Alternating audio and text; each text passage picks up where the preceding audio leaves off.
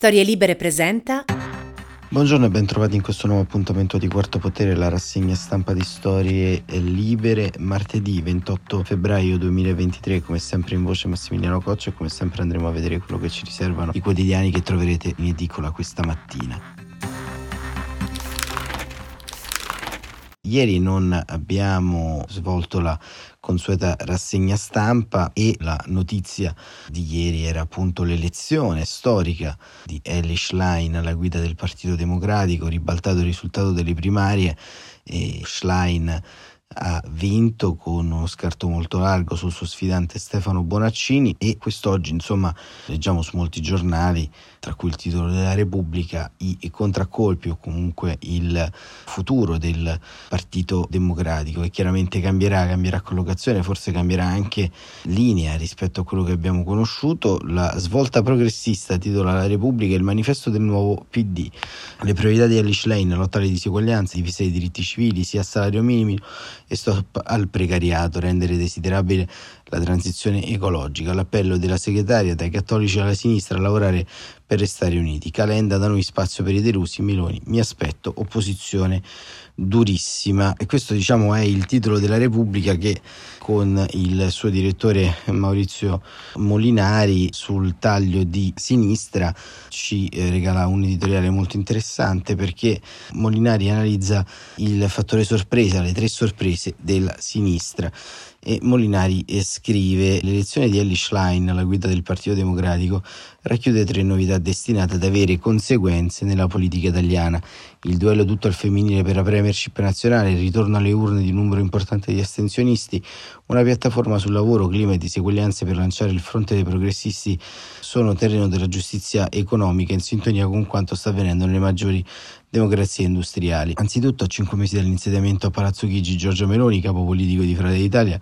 partito di maggioranza nel governo di destra, anche il più grande partito della sinistra, cade il tabù della donna leader. Ciò significa, scrive Molinari, che il nostro paese si unisce, seppur con grave ritardo, a quelle democrazie dove le differenze di genere non frenano più la partecipazione alla vita pubblica. La conseguenza è che a destra come a sinistra avremo più risorse umane e diversità nella competizione per la guida del paese ed è una indubbia svolta positiva nella storia repubblicana perché avere più donne leader in politica significa emanciparsi da un'idea medievale della responsabilità di governo. La seconda novità è il metodo con cui Schlein ha vinto le primarie. Lei stessa lo ha riassunto con una frase non ci hanno visto arrivare, riferendosi alla creazione della piattaforma digitale Parte da noi, dove si sono iscritti oltre 30.000 cittadini di ogni origine politica e sociale, di ogni genere e credo, dando vita ad una comunità politica basata sul volontariato, alimentata dall'entusiasmo per una candidata la cui stessa identità riassume il superamento degli steccati dei tabù del Novecento. Se Schlein è riuscito a sconfiggere un avversario sostenuto da gran parte leader del suo partito ad ingannare i sondaggi, è perché questa schiera di appassionati sostenitori, usando le più moderne tecnologie social, ha trasformato il fattore entusiasmo nella motivazione che ha portato a votare una significativa percentuale di cittadini che in precedenza disertava le urne. In attesa dei dati statistici da giudicare dalle code dei seggi, si tratta in gran parte di donne giovani, gli stessi nuovi elettori grazie ai quali nelle primarie democratiche del 2008 Barack Obama sorprese e sconfisse Hillary Clinton,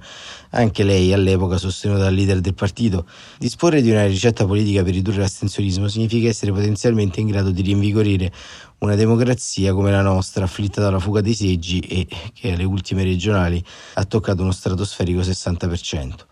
L'ultima novità, ma non per importanza, è la piattaforma di priorità di Schlein perché la sfida delle diseguaglianze, la lotta contro il precariato nel lavoro e la difesa del clima sono temi che rientrano nell'agenda dei nuovi diritti sociali e economici che distingue, dice Molinari, le forze progressiste nei paesi più industrialmente avanzati, i democratici americani, i laburisti britannici e i verdi tedeschi. L'innovazione tecnologica che impone il ripensamento del lavoro così come sono cambiati il clima ed impone la transizione ecologica. Questo è il cuore della rivoluzione socio-economica che attraversa l'Occidente ed avere in Italia una forza progressista in sintonia con questa agenda di giustizia economica significa, volente o meno, anche il governo più conservatore non potrà evitare di affrontarla. Ma non è tutto, dice Molinari, perché l'Italia, come le altre democrazie, è in trincea a fianco dell'Ucraina, aggredita dalla Russia e Vladimir Putin. Alice ha dichiarato al nostro giornale il sostegno al diritto del popolo ucraino di difendere un'aggressione criminale, auspicando maggiore impegno dell'Unione Europea per il negoziato al fine di arrivare ad una pace giusta. Ed è su questo terreno che è chiamata a convergere con i democratici Joe Biden, i laburisti di Keir Stammer e i verdi di Annalena Baerbock che quando parlano di diritti da difendere includono sempre quelli delle vittime dell'autocrazia di Mosca, Pechino e Teheran. Saranno le prossime settimane a dirci quanto il PD di Schlein sarà capace di moltiplicare il fattore entusiasmo dalla propria base attorno ai temi nuovi come i diritti civili, giustizia economica e la difesa del clima, rigettando cinismo e scetticismo che già lo circondano. Ma possono essere pochi dubbi sul fatto che stiamo di fronte ad una sorpresa politica con la quale tutti, alleati o avversari, dovranno fare i conti. Diciamo che Molinari si posiziona su un posizionamento interessante eh, rispetto al risultato ovviamente molto molto eh, importante ma dall'altra parte appunto c'è anche un'altra analisi. L'analisi riguarda la cosiddetta forma partito rispetto a come abbiamo conosciuta nel corso di questi decenni, insomma, l'iscrizione al partito, la sua militanza, il suo essere all'interno di un contesto di un contenitore grande, enorme, che aveva degli obblighi, dei diritti e dei doveri, il fatto che il congresso sia stato vinto da coloro che fondamentalmente hanno perso quello per gli iscritti del partito è un eh, diciamo, dato molto interessante sul quale dovremmo riflettere da questo punto di vista perché è chiaro che eh, nel Novecento la cosiddetta politica liquida e fluida chiaramente viene meno anche lo stesso valore della militanza. Racconta bene Molinari quando racconta della piattaforma parte da noi, racconta bene Molinari di quello che sostanzialmente c'è stato in termini di partecipazione, però sappiamo anche che questo dato pone un problema, un problema di come si dovranno svolgere i prossimi congressi del Partito Democratico. Come possiamo dire alle ragazze e ai ragazzi che sono iscritti che il loro voto in termini di democrazia vale meno di quello di un cittadino che legittimamente si rega le urne e paga 2 euro. E questo diciamo è un tema che eh, andrà in qualche modo raccontato. Anche perché i partiti a cui fa riferimento Molinari, i, i laburisti eh, i democratici americani e eh, i laburisti inglesi, i democratici americani e i verdi tedeschi nella loro modalità di partecipazione ai congressi hanno una regolamentazione un po' più stringente rispetto alle primarie, ma questo insomma sarà sicuramente occasione di riflessione anche più avanti. Nel frattempo Aldo Cazzullo sul Corriere della Sera invece la legge da un altro punto di vista, una vittoria esperimento segno dei tempi anti-establishment. Cazzullo scrive che Ellie Schlein aveva detto al Corriere con una sicurezza impressionante, sono convinta di vincere, ma ci credevano in pochi, oltre a lei e al suo mentore Franceschini, una come Ellie nasce dopo dieci anni. Il risultato dell'ultima piovosa domenica di febbraio è un cataclisma della sinistra italiana. Non soltanto si sono espressi più elettori del previsto, non soltanto hanno spazzato via sondaggi e pronostici, hanno ribaltato pure il voto degli iscritti che avevano nettamente premiato Stefano Bonaccini, ma a guardare la vittoria dell'Ischlein con gli occhiali della politica e la si potrebbe definire un regalo a Renzi e Calenda che erano finiti in un angolo dopo il flop della Moratti e ora esultano. Il voto palesemente antirenziano di ieri apre spazio al centro e quindi all'odiato Renzi. Neppure Giorgia Meloni è dispiaciuta il presidente presidente dell'Emilia Romagna appariva un avversario più solido e sperimentato di una giovane priva di esperienza amministrativa. Eppure mai come stavolta a guardare la vittoria della Schlein con gli occhiali della politica si rischia di non capire nulla. Il segno del nostro tempo, la rivolta contro l'establishment, il sistema e tutto quanto è percepito come vecchio. Certo, la Schlein era sostenuta da una parte della nomenclatura del PD, a cominciare appunto da Franceschini, ma rispetto al figlio del partito del comunista Emiliano Bonaccini, una giovane donna che al PD sino a poco fa neanche era iscritta, ha rappresentato il nuovo, una scelta radicale che la base ha fatto distinto più che con il ragionamento, pensando di non avere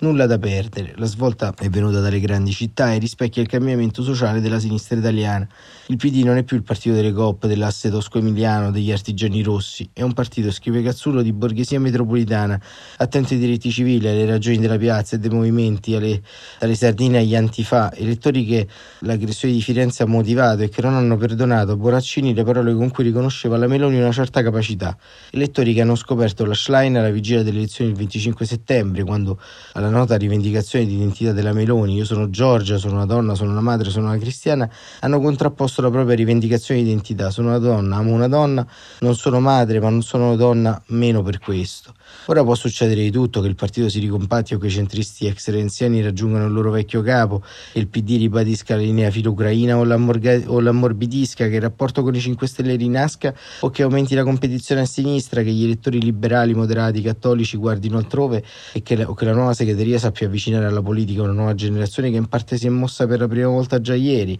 L'esperimento del passato è che non esiste un posto più precario della segreteria del PD, eppure una segretaria come Lischlein il partito non l'ha mai avuta e non solo perché non ha mai avuto una leader donna, finora il PD è stato retto da ex democristiani, il padre fondatore Prodi, il suo figlio politico Letta, il rottamatore Lenzi, lo stesso Franceschini o da uomini formatisi nel PC ma navigatori di lungo corso, ben noti all'opinione pubblica e non esattamente percepiti come radicali, da Veltroni a Zingaretti passando per Bersani. L'Ishline è una novità, un esperimento, se la gente la percepirà che dietro di lei ci sono i soliti, non sarà una novità e non sarà un esperimento lungo, lo stesso accadrà se la forte carica ideale che la anima assumerà un carattere ideologico distante dalla realtà, se la nuova leader si rivolgerà al paese come vorrebbe che fosse e non come è, eppure è possibile anche che l'Ishline sia destinata a sorprendere ancora una volta.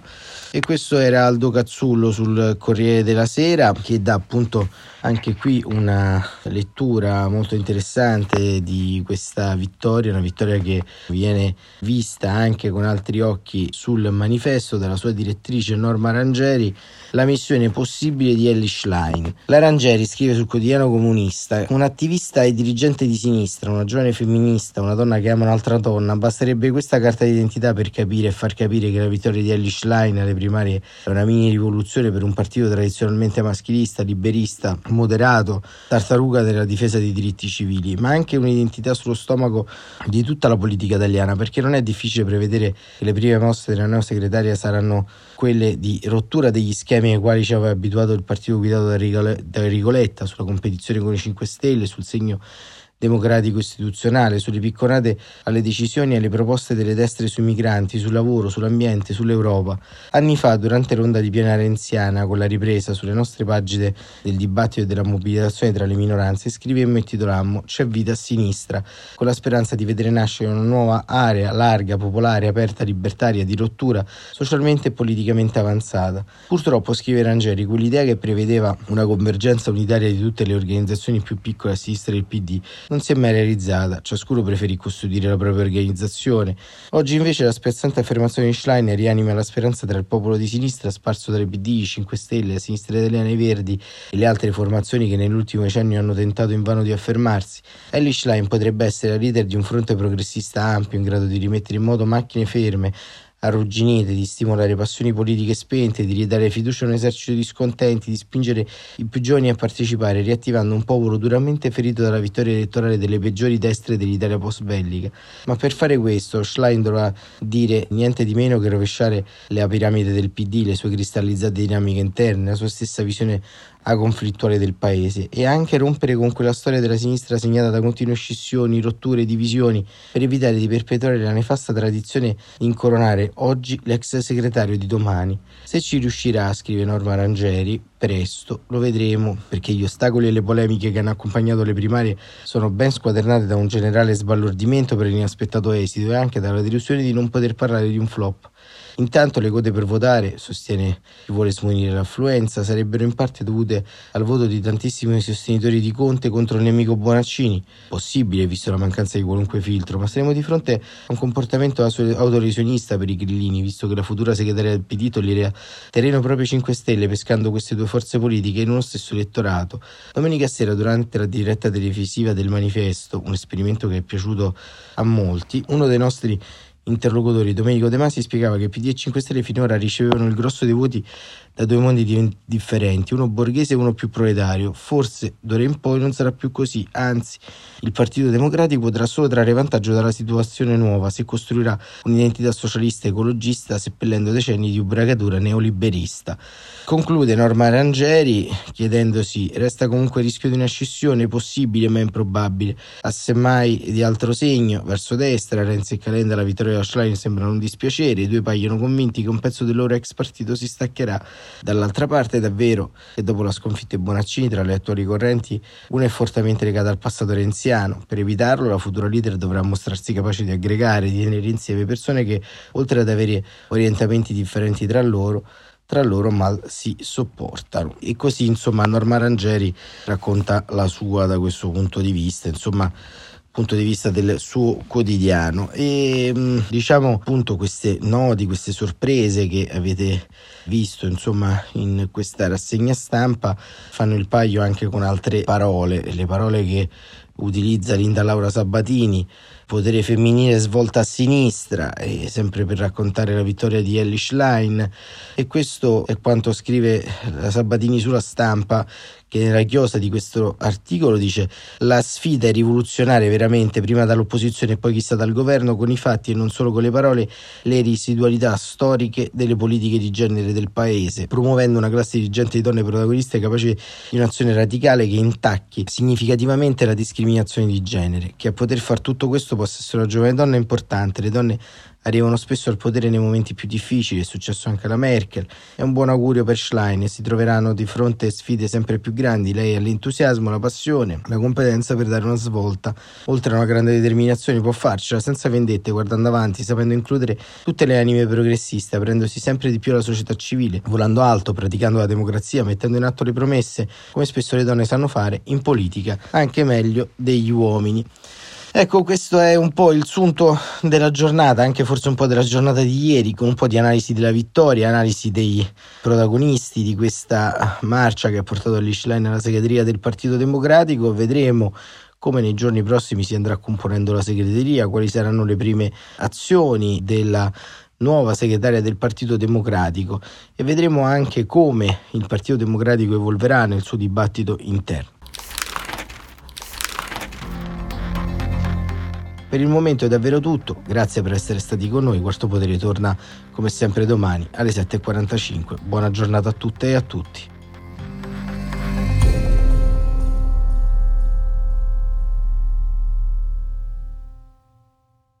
Una produzione storielibere.fm di Gianandrea Cerone e Rossana De Michele. Coordinamento editoriale Guido Guenci.